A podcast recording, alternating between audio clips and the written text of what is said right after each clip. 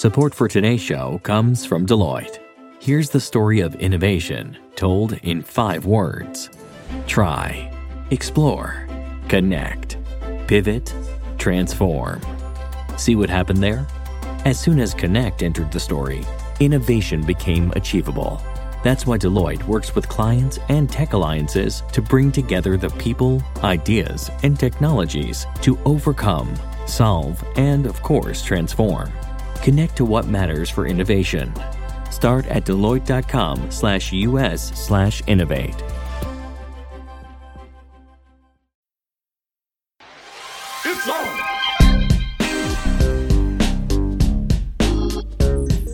From New York Magazine and the Vox Media Podcast Network, this is The Twitter Files. Just kidding, this is On with Kara Swisher, and I'm Kara Swisher. He never would give me the Twitter Files. He would not. And I'm Nayeema Raza. We've been accused of being the Twitter Files given the amount of Elon content on this show. Well, we're the accurate Twitter files, I would say. that's that's the only thing I would say. You know, this is a really interesting topic. He continues to be. He's been quiet for a little bit over the holidays, but now he's mm-hmm. back. Right. Uh, and also, he's in trial in San Francisco, uh, one of many trials to come. This one's about uh, his 420 tweet, uh, mm-hmm. and investors are pissed about that. So there's a lot to talk. Elon continues to play a, a big role in all kinds of things, uh, including Trump probably starting to use Twitter again at some point, and fa- mm-hmm. possibly Facebook. And also, he's uh, alleging that the Biden administration is going to weaponize the government against him. Yeah, he's been stirring the pot on that as Facebook and Meta are, are reconsidering the decision to allow Trump back yeah. onto the platform. And Elon's just there stirring the pot. But today we're going to talk about Elon. It's not our fault. We're actually playing you an episode taped for the debate show Intelligence Squared, which is hosted by John Donvan. Yes, they asked me and former White House Communications Director Anthony Scaramucci, known as the Mooch. I asked him to do this to debate the question Is Elon Musk killing Twitter? I tried to get people within Elon's uh, group that is running Twitter to debate me, and none of them would, which is no surprise. Shocking. Shocking. Shocking. That was the question Is Elon Musk killing Twitter? Though Scaramucci kept trying to contort the question to Is Twitter dead? Which is yeah. related, easier to argue, but not the actual question. Yeah. And I actually twisted it to Is Twitter killing Elon Musk? So. so who do you think won the debate, Kara? You or the mooch? I did. I mean, I I like Anthony, but I won the debate. Were you even scared going in? No, not even a little bit. Well, next debate we do, we should have you debating Elon Musk. That would be great. But I don't On think that's ever going to happen. killing Twitter or Twitter's killing him because one or one thing or the other is happening. One of them's not going to get out alive. We'll see. Here's the episode of Intelligence Squared.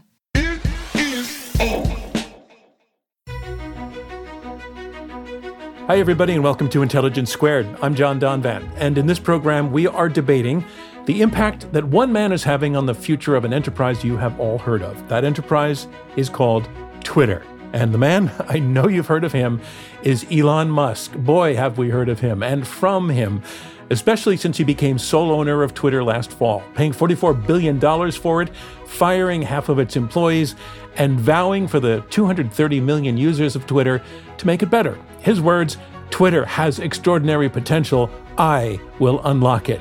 So, has Elon Musk done that? Or are the steps he's made so far a lot of missteps? That is what we are debating. To be more specific, the yes no question is Elon Musk killing Twitter?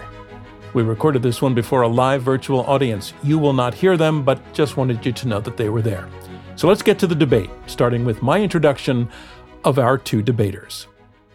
So let's meet our debaters. Arguing yes, Elon Musk is killing Twitter. Here is host of On with Kara Swisher, co host of the podcast Pivot, and editor at large of New York Magazine, Kara Swisher. Thank you. And arguing no, that Elon Musk is not killing Twitter, we have the founder and managing partner of Skybridge, former White House communications director, and host of the podcast Open Book, Anthony Scaramucci. Thanks for joining us. Thank you. Before we start the debate, I just I'm interested in a personal uh, your personal connections to Elon Musk because you both know him and you've both mm-hmm. interacted mm-hmm. with him. Uh, and we're just, as a matter of curiosity, want to sort of get a sense of how you know him. So, Anthony, why don't you go first on that? Well, you know, my, one of my closest friends, Antonio Gracias, is on the board of two of his companies. Uh, so it would be SpaceX and Tesla. He was an early investor in PayPal. And so I'm going to say that I know Elon tangentially. Uh, we've interacted a few times over the years uh, but I don't have a personal relationship with Elon. Obviously, I'm very impressed with him as an investor and as a business executive. And what about you, Kara? Oh, I've known him since the last century, actually, oh, wow. when he was at a company called X.com. It was a startup. He had had other startups. He had a sort of a, uh, it was like a Yellow Pages directory uh, company that he sold and made a little bit of money from, and then he moved on to X, and it was competing at the time with PayPal, and where they were quite big competitors. And I covered them for the Wall Street Journal. They merged and later sold to eBay. Um, so I've known him for a very long time. And while the rest of them went off and did other things, he started investing in in lots of interesting things like space and cars, which was unusual because yeah. everybody else was doing a dating service and something stupid with their money. And so he was doing some interesting things. So I knew him for a long, long time and covered him while he was building these companies and have interviewed him I don't know, dozens of times, and including many live appearances at some of my events. And and we texted and emailed over the years and stuff. So so for neither of you is he a distant figure. You both have some connection to him. So no, that, no. So let, let's get to the debate itself. We'll go in three rounds, and our first round is going to be comprised basically of opening statements. And Kara Swisher, again, you are arguing yes in answer to the question: Is he killing Twitter? So take three to four minutes to tell us why you're a okay. yes. Okay, I wrote something up, so I hope you no, don't mind. Um, I think the question is not is Elon killing Twitter, but is owning Twitter killing Elon, essentially, at least the brand, which I think has seen more deterioration in the last six months than anyone I can think of. Um, in doing so, he's created the perfect storm of self inflicted harm. Uh, he shot himself in the foot and then the other foot, and then he went back to the first foot. Um, and while it'd be easy to focus solely on his demented daily tweets, spewing homophobic misinformation to bear hugging, bear hugging despicables to firing people with the stylings of the very worst of robber barons, I think the only thing you can do here is follow the money, which I'm going to focus on. First of all, he blew up a stable $5 billion ad business in a few months. It wasn't that good, but it was still $5 billion, losing huge opportunities like the World Cup and the holiday season. So the site's ad experience is now like 2 a.m. Uh, on a cable, on cable with a series of grifty ads and come-ons. And more porn than ever, which some people might like. Um, he adopted, uh, number two, he adopted misguided advice from one of his dumber minions to focus the company on an enterprise software company. It's failed to launch anything stable or enable not to troll corporate uh, clients. Uh, you, you, saw that when they did Twitter Blue and everybody faked companies. Uh, he's gotten himself into class action lawsuits and how he cloddishly handled the firing of Twitter employees. Uh, as former Twitter Blue head Tony Haile wrote, New York's hottest club is a Zoom call with the lawyers for the Twitter class action suit. It will be a drag on him and all his companies, uh, even if he throws lawyers at it, as he always tends to do. He's been involved in lots of lawsuits over the years. This, this is a big one. Um, he's allowed the conversation to get uglier by allowing 60,000 of the very worst to return to Twitter to wait for it, improve the conversation.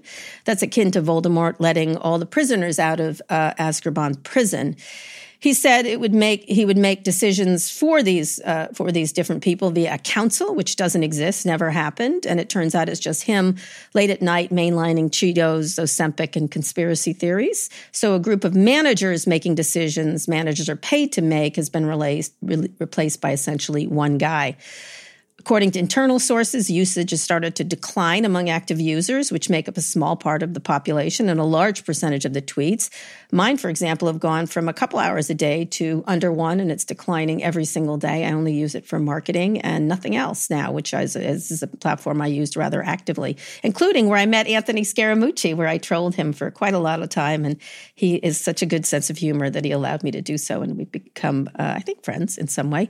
Um, he, it's allowed competitors to emerge, like Mastodon, which uh, has been compared uh, to a waiter handing you a gun, pointing at a cow, and saying, Get dinner. So he's given lots of opportunity for a number of competitors to get in here when Twitter could have. Um, uh, could have dominated here with someone like Elon at the top. Uh, speaking of nothing burgers, the Twitter files uh, nine. He's taking other uh, businesses with him. Tesla owned a lot, has owned a lion's share of the electric light vehicle registrations in the U.S., uh, according to a number of different uh, measurement services. But that's down 79% in 2020. There's a surge of competition, including lower price models. Um, one Wedbush Securities person wrote Musk must take a more hands on approach in 2023 at the company as the Twitter distraction, along with the current demand situation, it's falling off, is a perfect storm for the stock. Tesla stock is down 70%. Um, even though it is way ahead in EV production, in batteries, it has four plant- plants globally uh, all kinds of uh, competitors are now. He's leaving it open to competitors to launch models from Lucid uh, and others. He's certainly trying to do so, but his his uh, eye is definitely off the ball there, and they're facing a, the more competition they've ever had in a really bad economic environment. And lastly, um, follow the money. Um, let me read from Bill Cohan. Uh, just he just wrote a piece yesterday about this. The banks, Morgan Stanley and Bank of America, will be reporting what it's doing with the debt it has, the $13 billion in debt and what the banks will be revealing, if I'm right, this is according to Bill Cohan, is that thanks to the demand of the Federal Reserve, Wall Street's prudential regulator, the Twitter bank debt has been marked on the books of both Morgan Stanley and Bank of America at 50 cents on the dollar. That means the $13 billion of Twitter debt is now worth about half that amount or $6.5 billion, thanks to a combination of rising interest rates and Twitter's shrinking EBITDA, as well as questions about whether Elon will be able to make roughly $600 million of interest payment due on the Twitter bank debt in April. And following the logic here, if the bank debt is only worth half its face amount, it has now been recorded as such. It means Twitter equity, which is owned mostly by Elon and a bunch of his rich friends, is virtually wiped out after a mere two months under Elon's rule. To put it bluntly, this is an astounding and virtually unprecedented outcome in the world of leveraged buyouts but he is doing something about income inequality, I guess. Anyway, that's my. Thanks, Kara. Kara Swisher. And now uh, the no answer comes from Anthony Scaramucci. Anthony, it's your turn. Well, I'll start out by saying that if the definition of friendship is that you can be critical of somebody and still like and enjoy their personality, then we are definitely friends, Kara, because you have been very critical of me, and I do like and enjoy your personality. And I will say this you've made my life more interesting as a result of our relationship. But I think the specific question is Twitter dying, yes or no? And I'm going to say no for several reasons. And the the main reason is something that Warren Buffett has said long ago about businesses. If it's a high quality business, even a very bad management team or bad decisions, the high quality business can endure. He'll take the high quality business uh, uh, any day.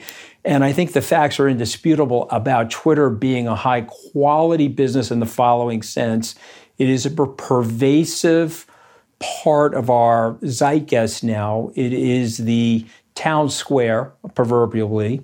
Um, and I think there are more active users today. If you look at their uh, their numbers, uh, this is uh, an important metric for social media, as we both know. In addition to that, things happen on Twitter. Uh, the interaction, the FTX debacle, as an example, a lot of micro journalists uncovered uh, nuances to that story uh, on Twitter. The World Cup, while not advertising there, and we'll get into the advertising in a second. Lots of the drama that played out in social media related to the World Cup happened on Twitter. And of course, most recently, the Damar Hamlin situation in the NFL, uh, which my heart goes out to him and his family, and seems that he's doing well, also happening on Twitter. So I think it's indisputable that we're talking more about Twitter as a result of Elon Musk and the user base is up. You know, you, you and I both know uh, Twitter Spaces, um, pretty effective medium today, sort of replace Clubhouse, if you will. Uh, when Elon's on Twitter Spaces, there could be upwards to 100,000 people in that town square listening and potentially asking questions. So um, you are bringing up things, though, that I think are true, and so I do I do want to validate those things. Um, I think you said once on CNN, I was watching that he may have spent $44 billion for a $7 billion company. That may or may not be true. I think the financials, if they're marking down the debt, uh, certainly people believe that there's a deterioration in the financials. And both of us know, because of our years of experience either on Wall Street or in journalism, that large scale corporations are typically risk averse and they certainly don't want to be caught in a negative spotlight.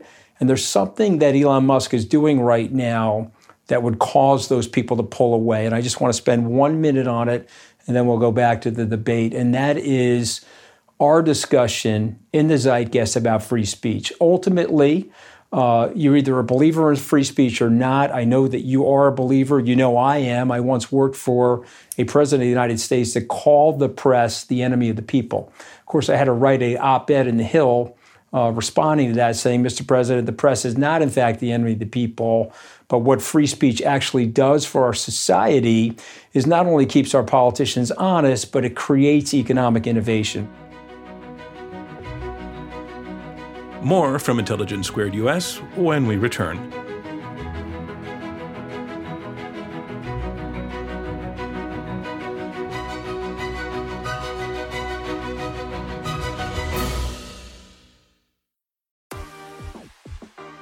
This episode is brought to you by On Investing, an original podcast from Charles Schwab. Each week, hosts Liz Ann Saunders, Schwab's chief investment strategist, and Kathy Jones, Schwab's chief fixed income strategist, analyze economic developments and bring context to conversations around equities, fixed income, the economy, and more. Join Kathy, Liz Ann, and their guests as they share insights on what might be moving the markets and why, as well as what indicators they are watching for signs of change. They'll also answer investor questions on everything from how sectors are evolving to what the bond markets are telling us where to look for opportunities and considerations for your portfolio. You can download the latest episode of On Investing and subscribe so you never miss an episode at schwab.com slash oninvesting or wherever you get your podcasts.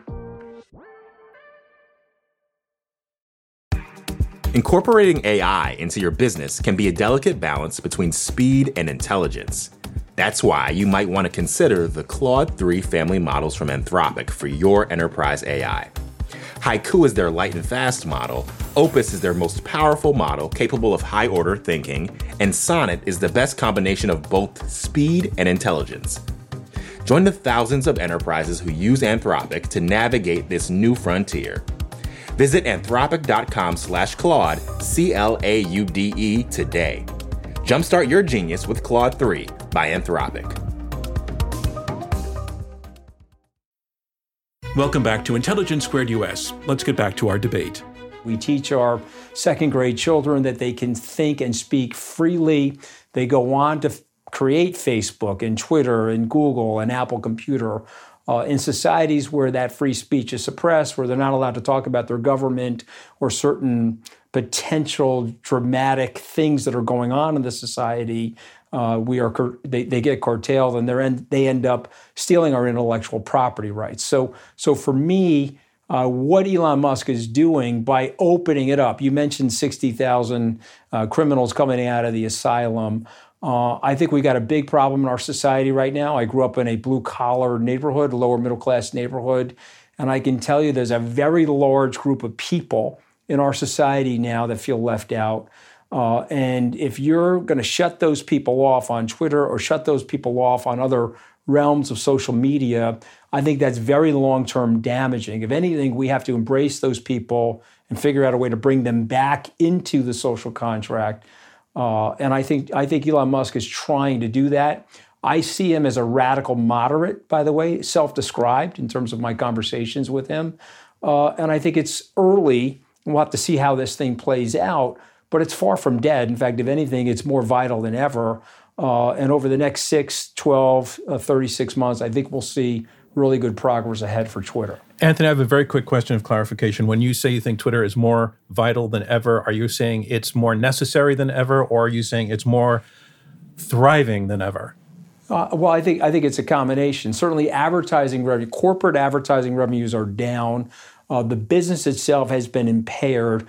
But if you look at social media data in terms of the usage and the vibrancy of the network, that in fact is up.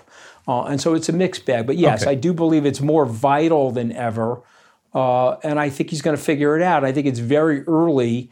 Uh, in the process of him taking the company over. All right, thanks, Anthony. So, uh, thanks to both of you for your opening statements. And what I think I hear are two kinds of arguments about what we mean by the, uh, the the survivability and the viability of Twitter. One is an argument for the business, uh, for the numbers and, and the direction that's taking, and the other is a description of Twitter's vitality and vibrancy having to do with its place in the culture. And it's and its relevance, its appeal to people as a place to continue to uh, to go to as a kind of public square as it's been described. So those are two different framings. They do overlap, but I want to separate them just for the start of the conversation and start with the business argument that you made, Kara. Kara, are, are, do you do you do you anticipate this company being on the road to bankruptcy? Is it that extreme?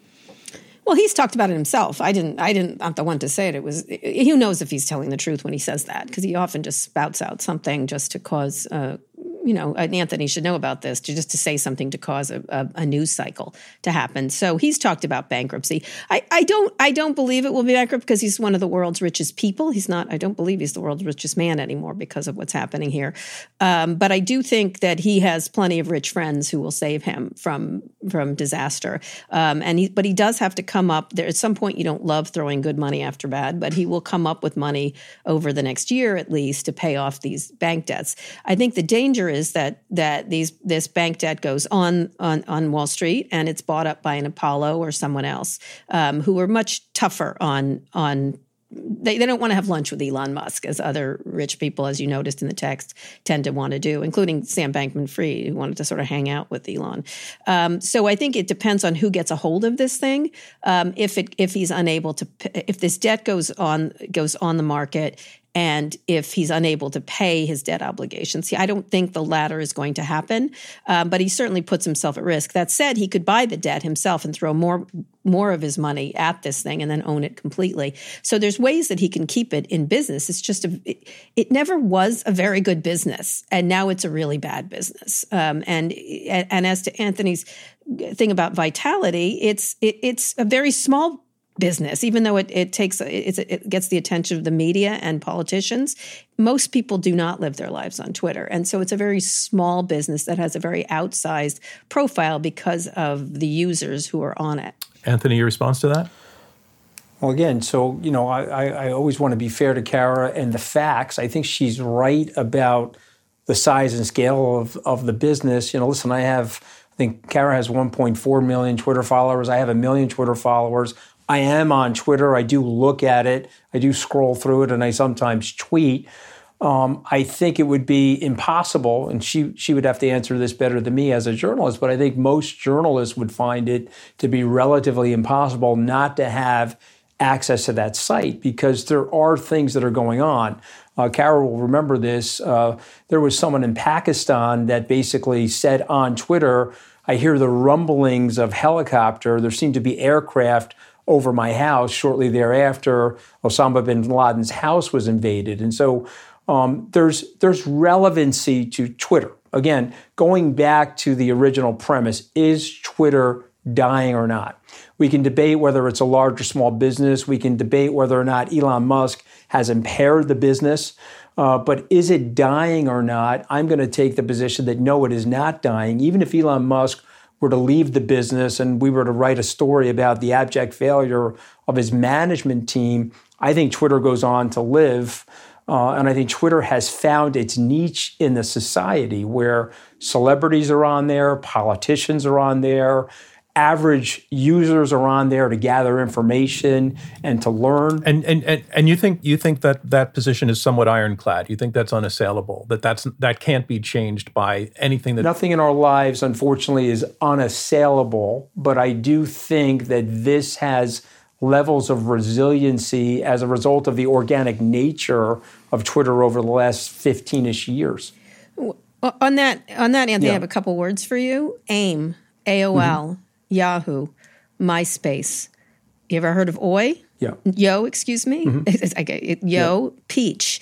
Uh, it goes on and on and on. And now, unfortunately, the conversation has moved away from Twitter, and so that it's a very it was a small conversation. It never took advantage of the opportunities it had because of a lot of reasons. It was badly managed before, um, but now it's sort of malevolently managed, and so it's trying to take a business that it had and change it into something else. It's it is you know to uh, you, you, don't want to use a rocket thing, but he's building the rocket in flight, um, and he's also doing things that are causing the rocket to go the other direction, which is downward. And so you wonder how these decisions are being made and who they're being made by. Um, and it turns out it's just literally one guy. And so that's a real problem when you don't have a why, team. Why? Why down? What do you mean by downward? Well, I think you know you don't you don't kill all. I, am perplexed as to why you would insult advertisers when you have a very uh, an okay advertising business is certainly tiny in comparison. Remind remind listeners what exactly you're referring to. He he he started tweeting. Well, it was it was so it was so random and so abrupt each time is when he got there he started insulting advertisers uh, who and told them essentially weren't un-american not to, not to, i think that was one of them. He had lie there's so many it's like trump. There's so many. I don't remember the last one he did but he basically insulted advertisers and said they were woke um, if they didn't advertise on twitter. It seems to me that they would advertise on you know satan.com if it would sell them a fitbit. I just i feel like advertisers will go anywhere um, and so he insulted them, and then they got him on a call with advertisers where he seemed to have been somewhat medicated in some fashion, where he was somewhat nice to them. And then the very next day, he insulted them again. And so a lot of these people, they really don't want controversy. They just want to sell things, and they're not woke, they're capitalists. Um, he did that with a number, he, he's doing that very Trump like in insulting people sometimes it doesn't make any sense why he's doing it. And not, maybe Anthony can talk to this because he's been with someone who does that. It is a strategy to do that on some level, is to create chaos almost continually. So you take away. It's sort of jazz hands in a, in a weird way. All right. So let me let me just respond to the AOL MySpace. if we're taking that standard, then listen, everything the Roman Empire uh, you know, you pick the Roman it, Empire. We can go. I mean, it, it did decline, Kara. So you know what we do I did, know I is, heard. I read that. You know, in General Electric, who had started in the Dow, I think it was out of the Dow for a few years in the 1920s, and was the longest tenured Dow member, is no longer part of the Dow. So we do know that none of these businesses are eternal. I guess what I'm saying is in the next half a decade to decade, is Twitter dying? I think it's not dying. I think if anything, it will become more relevant. And I think ultimately, as he executes this plan, um, and whatever the erratic nature is of his personality, we can go back to the situation with Elon Musk in 2008, where he was on the verge of bankruptcy in two companies, SpaceX and Twitter. Uh, he was able to use his guile, his relationships, uh, to save those two companies. Those two companies propelled him to be the richest person in the world. Um, we just went through one of the worst market environments in 50 years. At least the first half of 2022 was the worst since 1970. The entire year was the worst that we've had in the stock market since 2008. The NASDAQ, as we both know, was down 30%. So Elon Musk's uh, high growth Tesla stock down a lot. No surprise to me. If you're going to make the case that it's down even more as a result of his erratic behavior, if Elon Musk was listening to this and he asked me that as a friend, I would say, yes, it is. You've got to figure out a way to comport yourself better. You don't want to be accused of being Donald Trump by anybody. Just trust me, it's not a good comparison because ultimately anybody that worked for Donald Trump knows about the insanity and knows about the instability. And so um, Elon Musk is a brilliant guy. He's a brilliant visionary. You certainly know him better than me. Well, let me let me, let me let me let me jump in. Let me just that. finish this sure, one sentence. Ahead, yeah. When I step back and look at his vision for the company, uh, despite whatever missteps he's having right now, I'm making the bet on Elon Musk. This could be 2008 SpaceX and Tesla. What what is that actual vision? Because a lot of these things he's doing listen, I had been very critical of Twitter for years and had suggested subscriptions. We've suggested uh, something that was more of a value, you know, a value proposition that you could pay for that would be worth it, like Amazon Prime is. I certainly pay for it. I'm very happy paying for it because it's worth it to me. I don't. A lot of his ideas are retreads of ideas that lots and lots of people have had, and he's unable to execute on any of these ideas. And everyone, because he's Elon Musk, thinks he's a genius, and therefore, because he's good at rockets and cars, which are physical and have physical aspects, that he's going to be fantastic at media. Media is hard. And this is a media company. And so I think it's a very different situation. He's got to find another business or sell something that's worthwhile in order to make it a business. So, Kara, that, that goes to the Or else it's just a plaything for a rich person. Kara, you're, you're, you're somewhat fine. answering the question I was going to ask both of you because Anthony was kind of alluding to this that, that he has been. Um, highly unpredictable in the choices he made in terms of businesses to take on and the ways that he did that. And the question was going to be could this be one more case of that? That it's looking sort of erratic at the moment, um, but he's pivoting. Uh, obviously, he's he's floated ideas like the blue check mark and then pulled it off and then put it back again. That he's responding to mistakes quickly. That that's kind of his way and that there's something about him, this thing that you referred to as the genius, that I think you think is overrated, but nevertheless, it's there. I don't think it's overrated. I think it's just you assume because someone is good. It's like saying I'm going to be good at basketball because Mm-hmm. I'm good at journalism. It's just not the same. Th- I'm not good at basketball, by the way. But you know, it's just one of these things that we just take it as for granted. Steve Jobs, who really truly was a visionary, stayed in his lane and kept expanding from that. Mm-hmm. Now he certainly said controversial things over the years. Mostly his biggest compared Elon Musk, he he parked badly. That's really pretty much the controversy around Steve Jobs. There's there's a bunch of them, but but one of the things that's that he stayed within his lane, and you understood the daisy chain of what he was doing. Here, it's just it's erratic. Let Kanye West on, kick him off, do this, do that, and everything is nothing. Everything is hy- hypocritical to everything else, and so it doesn't make it becomes exhausting. Twitter was already exhausting. Now it's I, I find I am a very heavy Twitter users. I was my numbers are going down to to from again a couple hours a day to an hour a day Why is that? to six minutes because it's exhausting. I turned off comments on Twitter Mm-hmm. because I, I suddenly started getting. I put up a, something around the shooting in Colorado, and I got the most repulsive group of comments, which I'd never gotten, and I don't need it. I don't. Anthony, I are, don't, I don't have are, the are you still tweeting as before? uh, Yeah, you know, I'm a. Yes, I mean the answer is just I'm tweeting as before. I'm probably, you know, I get yelled at by my wife staring at my phone too much, so I'm probably not looking at it as much as I used to. But I think Kara, Kara's bringing up an interesting point about a circle of competence, and if you're inside the circle of competence, you do way better, and if you're outside the circle of competence, you may do less better. Hmm. And so I just want to validate something that she's saying because she is right about the media is quite different because you get an image in the media. It, it, it is very hard to change or turn that image. Okay, and so the the the media, the mainstream establishment media, has declared a personal foul on Elon Musk and a personal foul on Twitter. Okay, why are they doing that? That's what you have to ask yourself the question of: Are they doing that because he's he's bringing back controversial characters, whether it's Michael Flynn, Carpe Donktum, Donald Trump? Is that the reason why they're doing it? Are they, uh, uh, are they doing it because they don't like his personality and some of the things that he's saying? Okay, and I think again, if I was on Elon's board, what I would be saying to him, hey, listen, it is a little bit different than rockets, and it's a little bit different than cars because if you're in the media business, whether you like it or not, the media is going to have a say about your business. You're going to have a constant slew of critics analyzing and critiquing your business. But you guys asked about the vision. Let's let me just give it in less than a minute. Uh, because I did read through the PowerPoint presentation and through Cathie Wood's fund. I just should also point this out. I am an investor, although it's a very small amount of money uh, in Cathie Wood's fund that's been directed towards Twitter.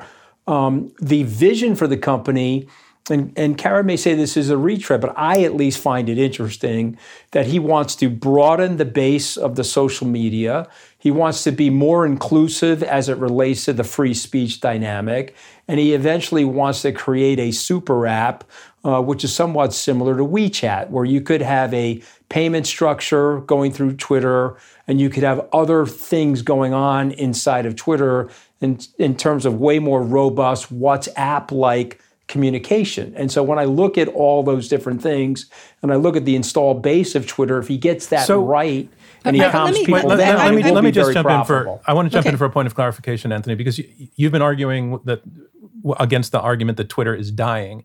What we're really arguing is whether Musk's impact on Twitter is good or bad for it, is driving it to higher or lower places. So, Well, I- I- temporarily, it's driving it lower. I think Kara is right about that. Again, the question was, is, is it Twitter dying? I'm saying no, it's not dying. no, no. The question is: Is- Is, Musk killing Twitter? Is, Um, is, Musk killing Twitter? Mu- Musk is temporarily hurting Twitter.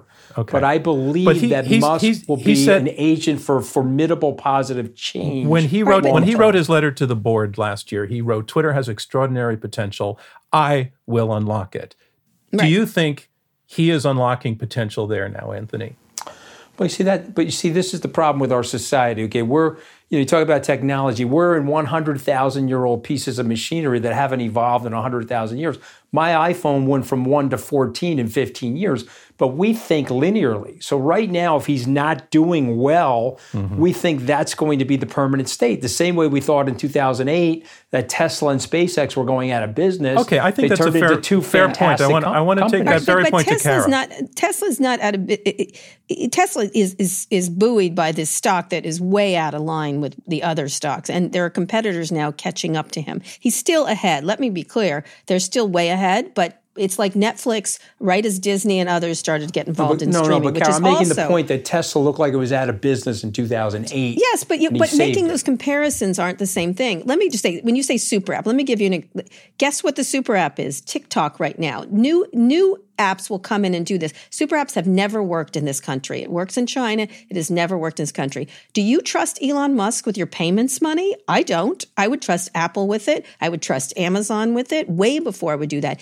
Each of these companies has tried to do a super app or is doing a version of it. It's a it's another retread idea that is very difficult to pull off because you need people, you need people behind you, you need to build this stuff, you have to get people using it. Let me just tell you young people are not flocking to Twitter to use their super super app, and they're not going to. They're using Snapchat for communications. They're using TikTok for entertainment. They're using uh, is that Facebook is that less Musk's fault though? Is that Musk's fault? No, it's just the it's just the state of competition. Now he's in a state of competition in cars where GM, Ford, Mercedes, uh, Volkswagen, uh, everybody uh, is in now the business, and now they're you know they're not doing as well as as Tesla, but they will do as well as Tesla. This is Intelligence Squared US. More debate in a moment. Support for this show comes from Virgin Atlantic. Travel can be stressful. I don't think that's a controversial take. Sure, we all love taking a vacation and that moment we finally get a chance to relax, but we're always so focused on the destination that the journey just feels like a means to an end. Well, what if it wasn't? What if the time you spent getting there was just as enjoyable as the vacation itself? That's what Virgin Atlantic believes. That's why they offer loads of special extra touches that make your trip one to remember for all the best reasons. Picture this you've made it to the airport, checked in your bags, and finally have a moment to settle in before takeoff. If you're flying upper class, you could be putting your feet up in a Virgin Atlantic clubhouse at London Heathrow with food made fresh to order and champagne delivered straight to your table with a tap of a QR code. I mean, it's rude not to, right? Once you're in the air, the experience continues with deliciously different dining, seriously comfy seats, and the best crew in the sky by miles. Check out virginatlantic.com for your next trip and see the world differently. Support for this show comes from Ramp. Are you overwhelmed with managing your business expenses, vendor payments, and accounting? Is your finance software just not cutting it? Or maybe you're just looking to cut all that wasteful spending? Ramp could be a total game changer for you and your business. Ramp is the corporate card and spend management software designed to help you save time and put money back in your pocket. Ramp gives finance teams unprecedented control and insight into company spending. With Ramp, you're able to issue cards to every employee with limits and restrictions and automate expense reporting so you can stop wasting time at the end of every month. Plus, Ramp is easy to use. You can get started, issue virtual and physical cards, and start making payments in less than 15 minutes, whether you have five employees or 5,000. Not only that, but Ramp can save you money. They estimated that businesses that use Ramp save an average of 5% the first year. And now you can get $250 when you join Ramp. Just go to ramp.com slash Kara, ramp.com slash Kara, R-A-M-P dot com slash Kara. Cards issued by Sutton Bank and Celtic Bank, members FDIC. Terms and conditions apply. Welcome back to Intelligence Squared US. I'm John Donvan. Let's get back to our debate. I want to go to the point that Anthony you made uh, in your opening. You said as sort of a side point about the fact that Musk is saying that he wants to restore free speech to the platform, critical of some of the people who were taken down.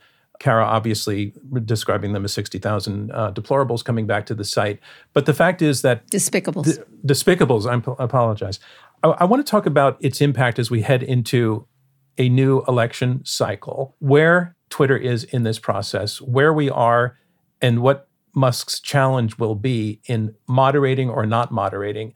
He's obviously not a free speech absolutist because even since he's taken over, he's kicked people or suspended people over the platform for criticizing him and for impersonating him. So, just how free speechy is he really, Anthony? and, Well, and and well, and where and where does and where does that second. take us So- in you know the role of Twitter in our political cycle right now? you're the moderator and you're supposed to be impartial and indifferent to the to the question but you you're you're fortifying me right now and so I just want to caution you about that because what you're basically saying is the upcoming election Twitter is going to have this unbelievable influence in the upcoming election and I obviously believe that it will and so here we are 18 months from now Twitter will be very vibrant and a very big part of the upcoming oh, election are So you you're saying- making uh, you're saying I'm taking your you're side? making my point Okay. You're making my point, John, that Twitter is not dying. So I just want you to go back to your impartial position that you uh, are supposed to be in. But I thank you for making the point. Well done, well played, Anthony. But here we are right now uh, where we're discussing this, okay? And so there's big problems, okay? We all know that there's robotic technology on Twitter. We know there's Russian and Chinese and other adversarial, state adversarial disinformation on Twitter. We know that there's got to be a cleanup of that. And we also know that there's electioneering that's done on Twitter that's loaded with this information. Look at this guy, George Santos, as an example. He's almost the apotheosis now of the great lie being manifested into an individual. But here's what I would say to everybody listening, okay? We are a free speech country. Uh, it was grounded in free speech for a lot of different reasons, but the main one would be for all of us to be free. And a result of which, when you're in a free speech country, you do have qualifications. We do know the case law about free speech. Hate speech is not protected. A threat to the public is not really protected. You know, the debate about yelling fire in the theater would be an example of that. So we know that there has to be guardrails on free speech. Now, you brought up the fact that Elon Musk doesn't like people being critical of him, and so he took some of them off the platform and he deplatformed them. But if you remember, it was a detemp- temporary deplatform. I think one thing we can say about Elon Musk, and maybe Carol will agree or disagree, but when he gets things wrong, good entrepreneurs typically, when they get something wrong, they don't stay Why girded. get it? Why, Anthony? Why get it wrong in the first place? It just seems like the peak of a man at night who had too much sugar. Okay, that like that's that- what happened. That that Like- that may be the case, and I ceded those points to you mm-hmm. that there's some managerial erraticism that's going on, and you are right about that. But I'm talking about the broader point about the vitality of Twitter and what will Twitter look like in 2024 and 2028, et cetera. And I also bring up the point is even with the erratic behavior, does Elon Musk manifestly get things right? Is he a value generator uh, for his investors and for himself? And you, you've made the point: yes, in rockets, yes, in cars, but likely not in the Anthony, let me let me jump in because I want to. I make want the point that I think want he'll make Anthony, in I want to return to the to the point you were making that his commitment to uh, make it very blunt to allow people like Donald Trump back in after they were suspended and others who Who's who- not coming? who, who, Who's who not you who, up? who you said were in in your communities that there's a, a sort of disconnect and disaffection with the wokeness that you said was in to some degree you feel influencing the decisions that Twitter made prior to Musk's takeover. And I want to know is the return of those individuals and the the I'm not sure if I'm characterizing how you would put it correctly, but the broadening of the spectrum of allowed speech on the site going to be one of the things that he makes better about Twitter. I hope I hope so. But let me say this to you, okay, John. Uh, and I got this wrong. Donald Trump got it right, so you should really listen. I grew up in an aspirational blue collar family. 35 short years later, those very same families, they went from economically aspirational to economically desperational. Okay, and we've left them out of the story, and they're very angry about it. And somebody like Donald Trump saw that, and he became an avatar for their anger. Now, he didn't offer any policy solution for them. Uh, but when he was sticking a finger in the eye of the media establishment, the political establishment, the business establishment, they loved it. And I'm just making the point that if you want a fairer, better, broader society, uh, we have to get those people back into but the see, fray. Anthony, the, we the just have is to they're do not, that. Those people aren't on Twitter. They're not using Twitter. Look at the look at the recent election, rife with election denialism on that platform, on Twitter and many other platforms. What did the voters do? They didn't vote for that. They voted out those people, the people that were screaming. Kari Lake screams on Twitter. Didn't work for her. Uh, you know, uh, Michael Flynn screams wherever he happens to be. Didn't work for him. So I don't think it has an impact because I don't think these people are using the platform. Karen, then you just I- you just made my argument even better then because you're just saying that those people. Uh, them being brought back on Twitter, somebody like Michael Flynn is not really having back. that big of an impact. No, well, now it isn't because it's a tired But- product. but That's what I'm arguing is that it's a product that's now noisy. I want to beat these people. I want to beat these people in the free marketplace of ideas. I want to beat Michael Flynn or Donald Trump in the free marketplace of ideas. You brought out that Donald Trump's not back on Twitter. He's not for a specific reason. He's getting paid on Truth Social not to be Okay, back on we're, Twitter. we're wandering a little bit now from the topic of whether Musk is killing Twitter, and I, I I have to break in, Anthony, because we need to move along to bring in some uh, members of the press, media, um, to join the conversation now.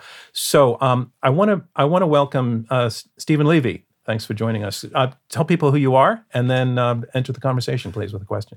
Yeah, hi. Uh, um, this fascinating debate. I'm um, uh, editor at large at Wired magazine. I've uh, been writing about technology for a long time, following Twitter for a long time, and um, so first for Kara, you know, to me, we ask is Elon killing Twitter as a Twitter user?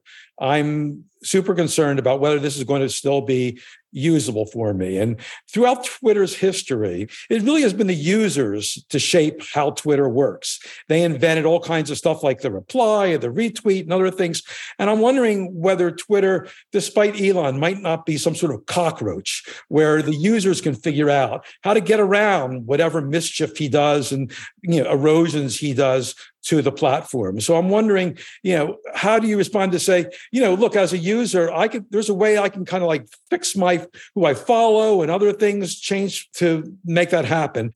I think you can do that, sure, sure. But because, like a lot of products, you know from using stuff, I have a box full of products that I used to use that I don't use anymore. A lot of physical products, a lot of software products that just became either onerous or difficult or something better came along.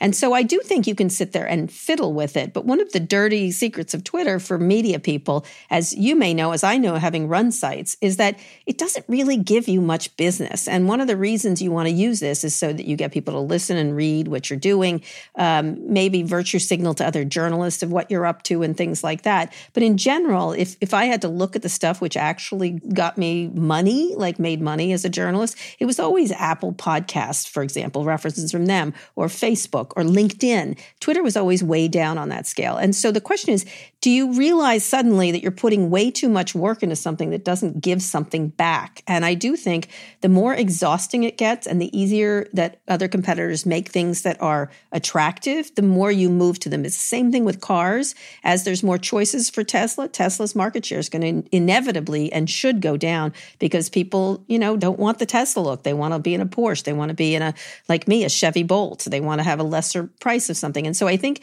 he's opening it up to other competitors in a lot of ways, and he's made the experience more difficult to use. And why would you want to do workarounds? He himself said it. He said it to advertisers that day when he was nice to advertisers. He said, if you do use it for an hour and you feel bad, why would you come to that product? Exactly. Okay, thanks, Stephen. And you, you want to had a, had a question also for Anthony. Yeah. Another thing that's been going on in Twitter for a long time is early in its time, when it first began to take off, it was sort of an assumption that they would get a billion users, right? Which is really what it takes for a social media site to break through and become successful more than what Kara says is an okay business. Now, they've never been able to do that. And it seems to me that what Elon is doing by, you know, sort of arguing for subscriptions, which is a great way to kill the number of people you have, basically creating this privileged class, which is going to like flood your timeline. If you don't pay eight dollars, you're not getting the, the whole experience. It seems to me between that and the things he does, which people just don't like and make your timeline more toxic, it's going to be even tough to keep what he has now, let alone uh, build up to that billion, which would make it a successful uh, enterprise. Uh, how do you answer that? it's one or the other, right? He's either a cockroach where he's going to survive the nuclear blast or these types of things. So I'm just saying to me, maybe he's just an upsetting cockroach. You know, ultimately, you know, what you're looking at is a short term window of Elon Musk's behavior as owner of Twitter. And I'm saying to you, if you look at Elon Musk's past behavior as owner of SpaceX and Tesla, there were near death experiences of both those great companies. And he was able to figure it out and execute bold and grand visionary strategies for those companies. The question before us right now is Elon Musk killing Twitter? And I'm saying Elon Musk may be hurting Twitter in the short term, but I think long term, if you look at his management skill set and his capability, he is going to regrow and create great vibrancy in Twitter. I'm saying three things. I'm saying that the business is incredibly durable. I see that the carrot that it's smaller than he would like it to be, but it's incredibly durable. Number two, it's very relevant. We're already talking about 2024. And number three, his track record is such that I do not want to bet against him. And I believe he's going to create this free intellectual marketplace of ideas that's growing and very vibrant. It may not become the super app that he wants, but I bet it could become a super boyish app as opposed to a super supermanish app. And I'm betting on him. I want to bring in Monica Melton also to uh, jump in with the question. And can you tell folks who you are and go for it? Hi, everyone. I'm Monica Melton, a senior tech editor at Insider Business, formerly Business Insider. Kara, you nicely laid out how Twitter may be killing Elon, while Anthony, you mentioned Elon sort of leveraging relationships to propel himself after 2008. But do either of you think Elon's reputation, not only as a techno king, um, but as a business person in general, is being irreparably harmed by the chaos he's created at Twitter? How does he realistically come back from this moment? Well, I, I, don't think anyone's irreparably harmed in this society, honestly. I mean, look, Bill Gates used to be Darth Vader, and now he's the biggest giver of philanthropy. I think people can recover their reputation, and there's a whole lot of forgiveness around certain business behavior. I mean, there's certain people that aren't. Harvey Weinstein's not coming back but lots of people can. So I don't think it's irreparable. I just think that why do it? You know, he sort of styled himself after Iron Man, right? That's what he was trying to go for here. Um, and I think that's a very pleasant way to think of him. And I think a lot of stuff he's done, as I've said time and again, is visionary and really interesting. That said, there's something happening here. There's something some demons that follow this guy that he has to create controversy and contrarianism just for the sake of it. And I don't know his personal life. I don't know what's what's going on. But one of the people I interviewed who worked for him, Yoel Roth, um, said it was when you deal with him 90% of the time, it used to be very reasonable. And I think Anthony's right. It was very reasonable and interesting and sometimes odd things. He'd say odd things off the top of the head. And then 10% of it was really quite mad, like angry for no reason, overly sensitive to criticism. That part seems to have grown enormously, unless it's all a performative act. And the other part seemed to have died down. I wish he had just stuck with the part that made him that way. He was the one most capable of doing this. And what he's doing now makes no sense to me. And it's turned his brand into something that's really unattractive. It's having impact on Tesla, it's having impact on lots of things. I have to call for time. We're going to wrap up this round. I want to thank Stephen and Monica for joining us in the conversation. And our final round, you each get 90 seconds to summarize your position or move it forward on why you're a yes or why you're a no.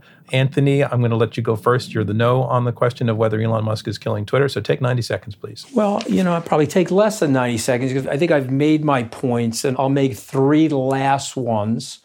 Um, we'll be looking at Twitter for the 2024 election. We certainly will be looking at what candidates are writing on Twitter, and we'll be looking for what journalists are potentially reporting or getting out onto Twitter first, because that seems to be a medium of delivery for journalists that are trying to break stories. Number two, I do believe Elon Musk is a very successful and very effective executor and manager. And despite his current erraticism, I think he's going to self correct. And I think he's going to find his way to making that Twitter verse, if you will, better. And the last point, I think it's the most important point. You can call it the cockroach theory or whatever you want to call it. This is a durable business. It may be smaller than he wants it to be, but it's a durable business and it can take a lot of hits before it quote unquote gets killed off. So Elon Musk is not killing Twitter. if anything, uh, we'll be looking at Twitter uh, in the 2024 presidential election. I'm sure we'll be looking at the. I think the politicians will be the last people out the door to turn out the lights there. They enjoy, they're narcissistic and they get to yell at each other. It's a perfect medium for that. The question is is it an actually good product? And it is not a, as good a product as it was. And they have no signs of showing anything that's valuable to a vast majority of people, except for political journalists and politicians. And increasingly, celebrities are coming off of it. Journalists that don't have anything to do with politics are coming off of it. It's become somewhat of an amusement. Now it's become a more toxic amusement. It's like sort of watching stuff that, or eating stuff that isn't very good for you. At some point, you sort of feel sick um, doing it. He's got to make it a great product. That's the only way out of this, as it is with most things. If it's not a great product, it, like all the other bad products, will die, as every other tech product has has died over time. We're not using all those things because uh, either something better came along or the product just did, wasn't as good, it wasn't as enjoyable, wasn't as relevant. You have to be relevant to a vast amount of people to be successful. And when you say you can't do that, I whether whatever you think of the Chinese ownership of of TikTok, it's an incredibly enjoyable product. It's really fun to use. It's addictive. It's interesting. Uh, it's creative. Um, and and he's got to do those things. Instead, he wastes his time um, in some sort of weird personal vendetta against himself. Um, that's really what's so sad about it is that I, you know I, I sometimes feel like. Um, uh, that he just he, i feel like some days he just needs a hug so he can stop doing this and actually make something beautiful. He has done it in the past. He's absolutely capable of it. I'm not so sure media is as easy as building a rocket. I know it sounds crazy uh, but he's got to really stop the nonsense and make a product that's worth it to people and worth paying for. It's a very basic thing of capitalism. This is not about wokeism. This is not about the mind virus and all his other tiresome uh, grievance, petty grievances against people. It's about making a great product and making a product that people want to pay for or use uh, in some way that's enjoyable to them. And it's as easy as that. And so and and and by the way, tech is the the the the young eats its old. What's coming next is what's going to be the cool thing, not Twitter. Twitter's had enough lives, and we'll see if he can transform it for a little while longer, but it's not going to be much longer. And that concludes our debate. And not only did I really, really enjoy this conversation, but the way that the two of you conducted it totally embodies what we aim for when we do these debates. The fact that the two of you could disagree and still be so uh, not just uh, respectful but amicable with one another. We appreciate that you did homework on this and that you came and you actually listened to one another. So thank you very much for being part of this debate with us. It was an honor to be here, John. Thank you. Well, thank you. Thank you for tuning into this episode of Intelligence Squared, made possible by a generous grant from the Laura and Gary Lauder Venture Philanthropy Fund. As a nonprofit, our work to combat extreme polarization through civil and respectful debate is generously funded by listeners like you, the Rosenkranz Foundation, and friends of Intelligence Squared. Robert Rosenkranz is our chairman, Clea Conner is CEO, David Ariosto is head of editorial, Julia Melfi, Shea O'Mara, and Marlette Sandoval are our producers. Damon Whittemore is our radio producer, and I'm your host, John Donvan. We'll see you next time.